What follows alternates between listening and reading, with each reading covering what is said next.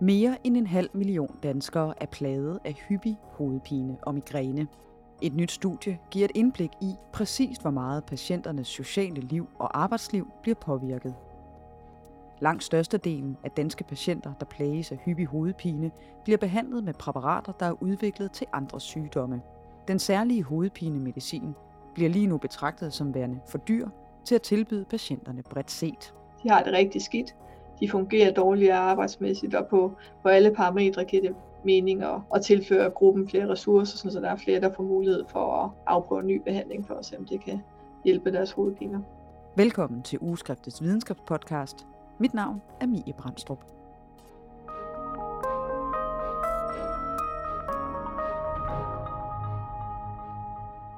Jeg hedder Agneta Snor. Jeg er neurolog og ansat på Dansk Hovedpinecenter, og det er også her, jeg befinder mig lige nu.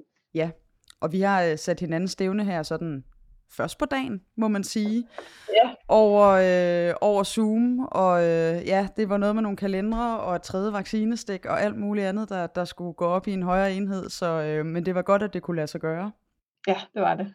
Vil du øh, starte med måske at fortælle lidt om, øh, hvad er det for et arbejde, der bliver lavet på, øh, på Dansk Hovedpinecenter i, i Glostrup, hvor du sidder? Øh, Jamen, øh, Dansk Hovedpinecenter er jo øh, et højt specialiseret center. Vi ser jo hovedpinepatienter fra hele Danmark. Vi ser også de patienter, der er sværest at behandle. Vi har en øh, meget stor forskningsaktivitet, og det er jo også det, der er kommet nogle flotte resultater ud, af, ud fra her for nylig.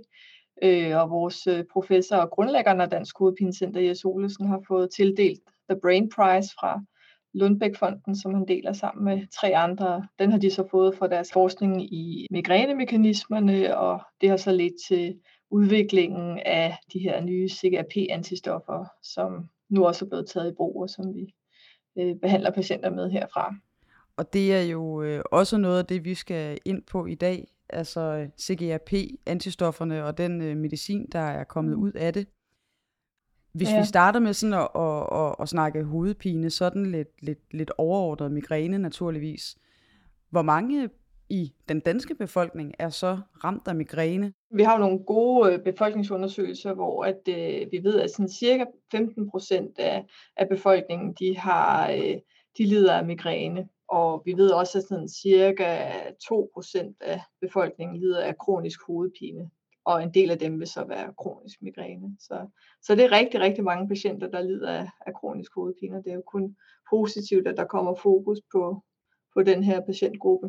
Og kan man sådan inddele dem i alvor? I, I beskriver jo også i jeres artikel, at man jo snakker dage på en måned, hvor man er ramt af migræne. Så hvordan fordeler det sig i forhold til, til de tal, du skitserer der? Vi ved jo, at øh, hvis man har mere end 15 hovedpinedage per måned, det er så uanset om man har migræne eller spændingshovedpine, så har man per definition kronisk hovedpine. Og øh, man har så kronisk migræne, hvis 8 ud af de her 15 dage per måned, øh, at det er migrænedage, altså hvor kvaliteten af de hovedpiner, som patienterne oplever, de opfylder kriterierne for, for migræne. Altså det, som øh, der jo adskiller migræne fra, fra andre typer af hovedpine, f.eks. spændingshovedpine, det er jo, at hovedpine ofte er moderat til svært smerteintense. Ofte ser vi, at hovedpinerne sidder på den ene side af hovedet. Det er ikke et, et krav. Det, man kan som også godt have hovedpiner, der sidder i begge sider af hovedet. Øh, og så er der sådan nogle ledsagssymptomer, såsom lysoverfølsomhed eller lydoverfølsomhed. Øh, man oplever også ofte, at man kan få forværing af hovedpinen ved øh, fysiske aktiviteter. Hovedpine opleves ofte dunkende, og man kan have kvalme undervejs. Og så varer hovedpiner nu typisk sådan fire timer op til, til tre døgn. Så det, er, det passer meget godt overens med det billede, at, at mange har brug for at ligge i sengen og med nedrullede gardiner og, og i ro for at lindre hovedpinen bedst muligt. Patienterne, som dette program handler om, er altså plaget af hovedpine eller migræne hver anden til tredje dag hver eneste måned, og må ofte blive i sengen, mens smerten står på. Alligevel er der stadig en tendens til, at hovedpine bliver bagatelliseret, oplever Agneta Snor. Der er jo rigtig mange, der kan opleve sig stigmatiseret af deres hovedpine, opleve manglende forståelse fra deres familie og venner og arbejdsgiver.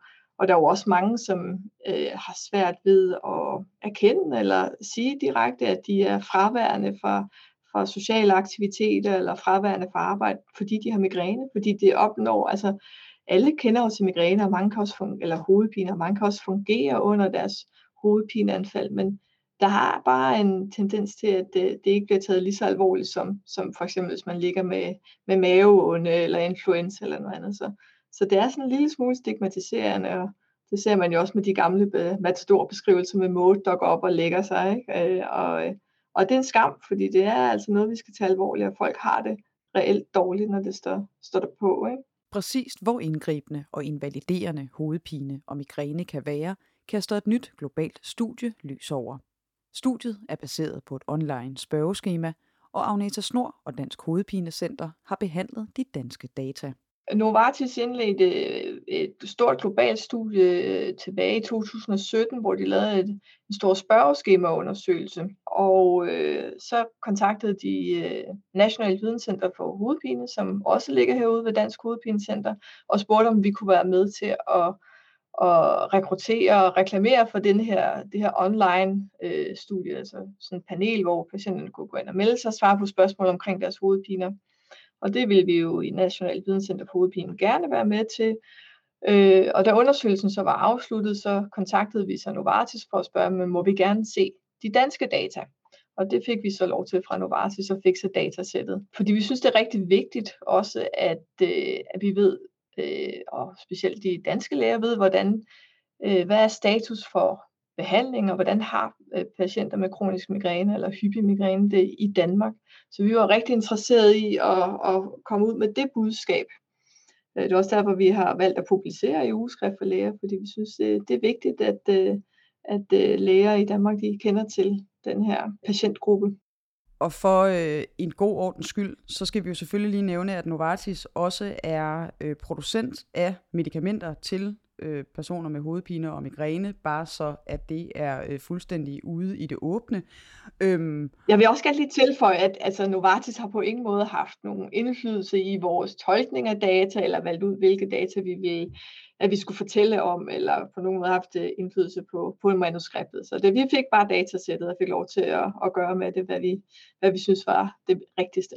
Som, som du selv nævner, så er det jo en, en stor øh, global selvrapporterende spørgeskemaundersøgelse. I, I beskriver i artiklen, at der på verdensplan har deltaget mere end, øh, end 11.000 personer. Dem skal vi selvfølgelig ikke snakke om alle sammen. Vi kigger på de, øh, de danske tal. Så hvor mange danskere har været med i undersøgelsen? Der var, øh, der var 306 danskere med i, i undersøgelsen, og hovedparten af dem var så kvinder. Der var cirka 30 procent af dem, som øh, egentlig opfyldte kriterierne for at have kronisk migræne og de, i gennemsnit så havde de cirka 11 dage per måned med hovedpine. Så der var både patienter med hyppig og der var også patienter med, med kronisk migræne. Internationalt set så, så blev der lagt det krav, at patienterne for at kunne deltage i den her spørgeskemaundersøgelse, de skulle øh, have mindst fire migrænedage per måned i de forgangne tre måneder. Og det er simpelthen for at sikre sig, at den patientgruppe, der blev spurgt ind til, at det var nogen, der havde en, en betydelig hovedpinebyrde. Ikke? Fordi det er jo også de patienter, der øh, ville være kandidater til, til det her nye behandling. Ikke? Og hvad var det for nogle ting, de blev spurgt ind til? De blev spurgt ind til, hvem der havde diagnostiseret dem. De blev spurgt ind til, hvordan at øh, øh, migrænen påvirkede deres øh, privatliv, hvordan migrænen påvirkede deres sociale liv og deres arbejdsliv, hvilke følelser der for dem var forbundet med at, at have migræne, og hvilke konsekvenser det havde for dem. Øh, de blev også spurgt ind til, øh, hvad de havde prøvet af forebyggende medicin for deres hovedpine, og om de havde haft øh, fejlslagende behandling, altså det vil sige, at man havde forsøgt noget forebyggende medicin, men som de så ikke kunne øh, tåle eller gennemføre.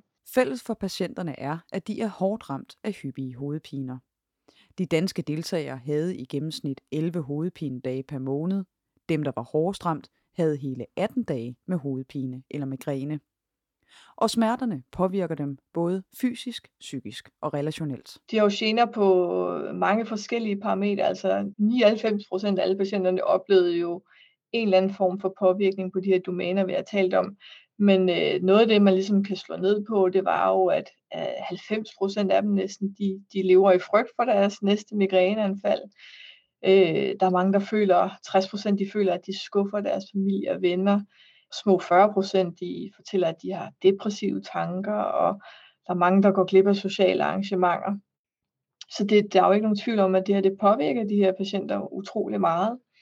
Øh, der er mange, der får negative tanker omkring sig selv. Øh, ja, de føler, de skuffer andre, og, og føler sig ikke, øh, føler ikke, at de får den støtte, de skal fra omverdenen, fordi der simpelthen ikke er en forståelse for, at, øh, at de egentlig er alvorligt ramt af, af hovedpine. Ikke? Der tegner sig generelt et billede af en patientgruppe, der ofte kæmper med at få hverdagen til at hænge sammen. Der er jo rigtig mange, der, der, der kæmper på, til trods for, at de har meget migræne, tager øh, hovedpinetabletter eller migrænespecifik medicin som triptaner for at komme igennem hverdagen. Øh, og, øh, men at det påvirker dem jo, fordi energien bliver brugt på, øh, på arbejde, og så er der mindre energi, når de kommer hjem. Og, og der vi ser jo også, at der er en del af de her patienter, der for at komme igennem hverdagen, fordi de rigtig gerne vil være en ressource personligt og arbejdsmæssigt, at de kan begynde at tage for meget øh, øh, hovedpinemedicin, eller medicin mod hovedpinerne, så de også forværrer deres hovedpine, fordi de får medicin over forbrugshovedpine. Det er ikke noget, noget, vi kan se reflekteret i vores data, fordi det er der ikke blevet spurgt specifikt ind til, men det er jo en erfaring, vi har i klinikken, at folk jo, øh, at patienterne rigtig gerne vil kunne fungere i det daglige, og derfor gøre, hvad der skal til for, at det kan lade sig gøre. Og så ender det jo med, at de får et større hovedpineproblem, fordi de også får medicin overforbrugs hovedpine. Ikke? Og, og vi ser jo også, at, der, at, at patienterne jo i virkeligheden rigtig gerne vil øh, få det bedre. De går til kiropraktor, de går til fysioterapeut.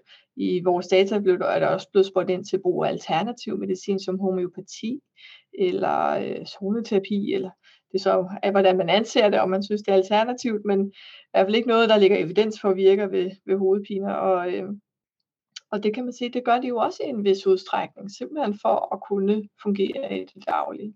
Og hvordan påvirker det deres øh, arbejde og studie? Og fordi man kan sige, det, det svarer de jo på i, i undersøgelsen, men selvfølgelig også med de øh, personer, som I ser i klinikken, og, og, og de fortællinger, som de kommer med. Jamen, øh, det, det ser vi jo øh, både reflekteret i vores data, men det er også det, vi ser hos os. Altså, øh, i spørgeskemaundersøgelsen her, der er der jo 80 procent, der siger, at det har påvirket deres arbejdsliv. Bare når de er på arbejde, så er der 40 procent af dem, der siger, at de kan ikke koncentrere sig. Øh, og øh, vi ser jo i vores data også, at 10 procent af den her patientgruppe, de er faktisk førtidspensionerede på grund af deres migræne. Og det er jo, øh, det er jo alligevel en, en relativt stort andel. Og man kan faktisk også sige, at ud fra vores data, at der er en del, der ikke fortæller deres arbejdsgiver om det. Og dem, der så har fortalt deres arbejdsgiver om, at de har migræne, eller måske endda også hyppig eller kronisk migræne, men der er faktisk en stor del af dem, der egentlig ikke føler sig, at de møder forståelse fra øh, deres arbejdsgiver, og en del, der kan føle sig øh, mobbet eller mindre forstået af deres kollegaer. Og det synes jeg er bekymrende tal. Ja, lige præcis den sidste del, det var også noget, jeg hæftede mig ved. Der er 21 øh, procent, der siger, at de føler, at de bliver tilbudt hjælp og støtte af deres arbejdsgiver. Så kan man så opvendt sige, at det er så 79 øh, procent, der ikke gør, så det er jo øh, en, en meget stor del af de medvirkende. Det er lige præcis. Vi ser det jo også ud på hovedpinecenter, der er jo rigtig, rigtig mange af de her patienter, som har en eller anden form for igangværende sag med øh, kommunen, fordi de måske har været for ofte sygemeldt, eller de simpelthen ikke kan fungere arbejdsmæssigt. Øh, og de kommer også ud til os, øh, og det skal vi jo så prøve ligesom at viderebringe det budskab, at man er faktisk rigtig hård, kan være rigtig hårdt ramt af migræne, og, og ikke fungerer lige så godt. Ikke? Men ligger der også i det, at, at de også et eller andet sted har brug for en, en validering af, at de rent faktisk er syge, og at det har en stor indvirkning på deres liv, når de kommer ud ved jer? Ja, men det, det synes jeg. Det er jo også noget, at øh, vi er med til ligesom at kunne bekræfte dem i, jamen, du er alvorligt ramt af den her. Vi ved, at det her det påvirker dig, både personligt og arbejdsmæssigt, og det er jo også noget, nogle af de budskaber, vi, når vi laver statusattester, det gør vi jo ganske ofte, ligesom også kan være med til at, at viderebringe til, øh, til de kommunale instanser, at, øh, at man kan altså godt være så svært ramt af, af hovedpine, at man simpelthen ikke fungerer arbejdsmæssigt. Det er jo noget af det, der rører mig allermest, når jeg arbejder som, som øh, arbejder i klinikken og ser hovedpinepatienter, men det er måske kvinder på min egen alder. Jeg, jeg er omkring de 40, og jeg så spørger ind til, hvordan fungerer dagligdagen, og, og så bryder de simpelthen sammen grædende, fortæller, at, øh, at øh, de bruger øh, al energien på, at, øh, på måske at arbejde, og når de kommer hjem, men så øh, kan der være mindre overskud og tålmodighed i forhold til børnene, og det er jo der, hvor at man kan se, at de bliver rigtig følelsesmæssigt berørte i, i konsultationen, fordi at man kan jo virkelig se, at det, det er jo en patientgruppe, der rigtig gerne vil gøre det godt, øh, men som simpelthen, fordi de har så mange hovedpinedage og har så ondt, simpelthen ikke kan fungere, og det føler de gået over familie og venner, og, og de, de føler sig låst og fanget, fordi hvad skal de gøre?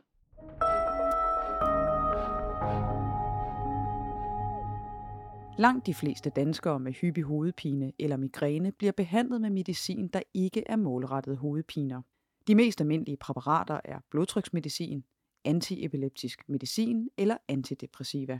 Så hvis man tager en yngre kvinde, øh, som oftest har lavt blodtryk eller kan have lavt blodtryk og sætter dem i blodtryksbehandling, jamen, så vil de jo opleve, at de kan få bivirkninger, de kan blive svimle, når de rejser sig, eller når man sætter folk i behandling med antidepressiva, men der er jo også bivirkninger ved det. Det kan være vægtøgning, mundtørhed osv. Øh, så der er jo rigtig, rigtig mange af de her patienter, som ikke tolererer behandlingen. Og det kan også, og der er jo langt fra alle, der i det hele taget har effekt af den. Så der i vores data, der kan vi se, at de 213, der har prøvet øh, en eller anden form for forebyggende medicin, jamen der er 170 af dem oplevet en eller anden form for fejlslagen behandling. Og mange af dem har jo faktisk prøvet mange forskellige typer forebyggende medicin, øh, som de enten ikke har haft effekt af, eller som de har måttet stoppe, fordi der har været generende bivirkninger.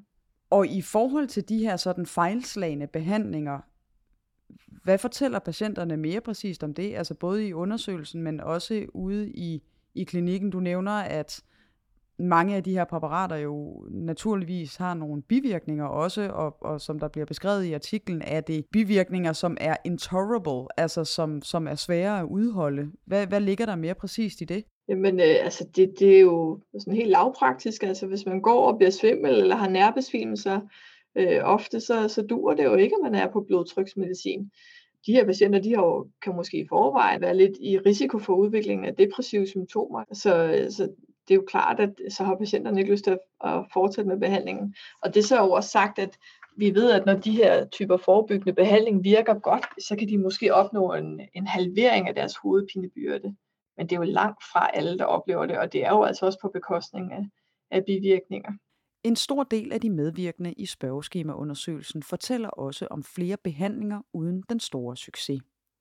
Hele 80 procent har en eller flere mislykkede behandlinger bag sig, mens knap halvdelen er utilfredse eller overvejende utilfredse med deres behandling. Det forholder sig jo anderledes med de nye øh, CGRP-antistoffer, som jo nu er blevet tilgængelige, fordi de har langt færre bivirkninger. Det er jo netop fordi, at, at behandlingen er blevet udviklet specifikt til migræne eller specifikt mod de mekanismer, der er involveret i, i migræne. Så, så det, der er langt færre bivirkninger, og det har faktisk en lige så god, hvis endda ikke bedre effekt på forebyggelsen af migræne. Og det var jo den perfekte overgang til, til hvad kan man sige, den sidste del, nemlig øh, de her øh, signalstoffer CGRP. Og du siger mekanismerne bag migræne. Hvad er det mere præcis, man har fundet ud af, at de her øh, øh signalstoffer, de spiller af rolle i øh, migræne? Under migræneanfald, så bliver der fra nerveenderne omkring blodkarrene i de smerteførende strukturer i, i hjernen, der bliver der frigivet det her vasoaktive peptid, der hedder calcitonin genrelateret peptid, CGRP. Så man havde en formodning om, at det her det var involveret i migrænemekanismerne. Det har vi så efterfølgende bekræftet ved undersøgelser på Dansk Hovedpinecenter, hvor vi simpelthen har fremprovokeret anfald med CGRP og vist, at det her det er altså en meget stærk mekanisme til at fremprovokere hovedpineanfald. Og afledt af det, jamen så, skal, så er der jo ikke langt til, at man kan få medicinalfirmaerne til at få øjnene op for, jamen hvis man nu udvikler et antistof mod CGRP, jamen kan det så forebygge anfald. Og det har det jo så vist sig at kunne. Og nu er der jo så fire firmaer, der har udviklet øh, behandlinger rettet mod CGRP-mekanismen. Tre af dem har udviklet et antistof rettet mod øh, selve CGRP-molekylet, og så er der en enkelt præparat, der er udviklet mod CGRP-receptoren. Øh, og det er jo øh, revolutionerende, og det er noget af det første specifikke behandling, man har udviklet til migræne. Og i forhold til, til jeres øh, erfaringer fra, fra klinikken med de patienter, som så rent faktisk øh, får den her type medicin, fordi det skal vi jo så snakke om her øh, afrundingsvis, at, at, øh, at der er ikke specielt mange patienter i Danmark, som, som modtager den her behandling. Hvad kan de så fortælle om, de oplever af effekt? Jamen altså for mange er det jo et helt nyt liv. De fungerer meget bedre, de har meget færre hovedpinedage, og de har jo ikke de her bivirkninger, som måske har været generende for dem før i tiden.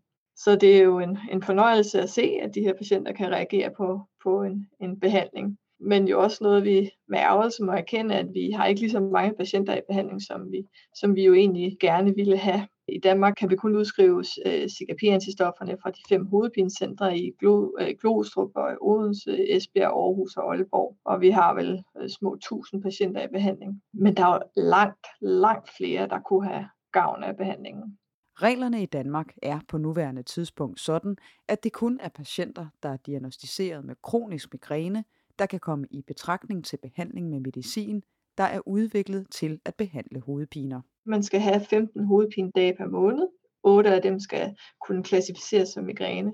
Man skal have prøvet to forskellige typer forebyggende medicin, altså et mindst et blodtryksmedicin og mindst et antiepileptikum. Og så må man ikke lide af medicin overforbrugshovedpine også, det vil sige, at man skal have dokumenteret ikke overforbrug. Øh, så det, det er ligesom de formelle krav til, at man kan blive godkendt til behandlingen. Og dem er der rigtig, rigtig mange patienter, der opfylder. Vi har flere hundrede eller mange hundrede patienter på venteliste, som opfylder de her krav, og som bare går og venter på, at det bliver deres tur til at afprøve behandlingen. Og der er jo desværre i øjeblikket jo op til et par års ventetid, for at man kan komme i gang. Og hvad skyldes det? Jamen det er simpelthen manglende kapacitet. Vi mangler penge til dels at betale medicin, men der, er jo også, der skal jo også være nogen, der administrerer det her medicin og følger patienterne. Og det har vi ikke simpelthen ikke nok øh, personalressourcer til, fordi der ikke er sat flere midler til side til, til det her. Så det håber vi jo med tiden, der kan gøre. Økonomisk set giver det jo mening. Altså vi ved, at det koster samfundet 1,2 milliarder i tabt produktion, øh, og man har lavet undersøgelser i udlandet, hvor man har regnet på, at det, det kan altså betale sig at investere brugen af den her dyre medicin til den her patientgruppe. Vi har ikke øh, danske data på, på det, men, men det er altså en økonomisk god forretning at behandle den her patientgruppe bedre.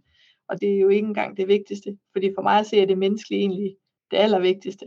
At, at det er de patienter, der har det virkelig, virkelig dårligt også. Ja, og som I beskriver i artiklen, så, så ligger behandlingen på en 50-60.000 om året per patient.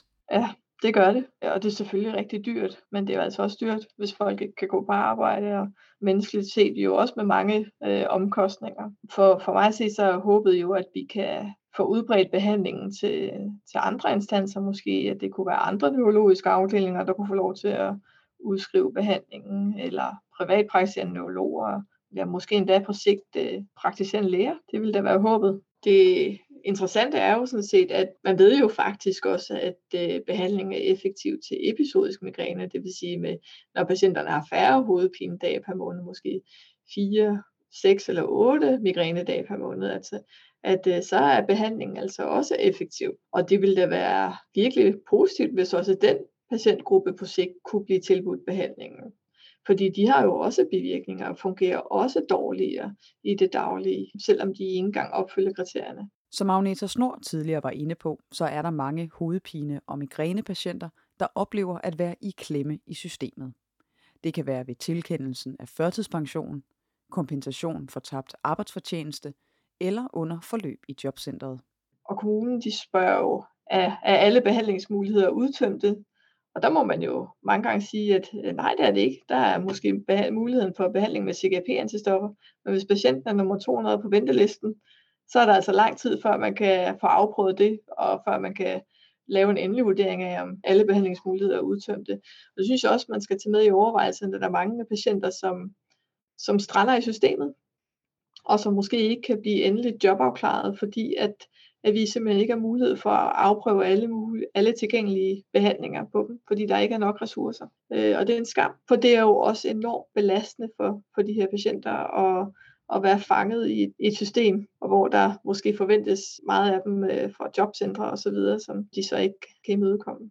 Ja, man kan sige, at vi nævnte det jo, eller vendte det jo tidligere i vores samtale, at hovedparten af, af deltagerne ligesom ikke føler, at de bliver bakket op af deres arbejdsgiver i forhold til deres, øh, deres hovedpine øh, eller migræne, så er der også i det, du siger her til sidst, simpelthen bare en anerkendelse af, at det er en sygdom, der er øh, invaliderende. Ja, det synes jeg. Altså, det synes jeg, vores øh, bestemt, at den her undersøgelse, den understøtter, at hyppig migræne og kronisk migræne, det er invaliderende på mange øh, parametre.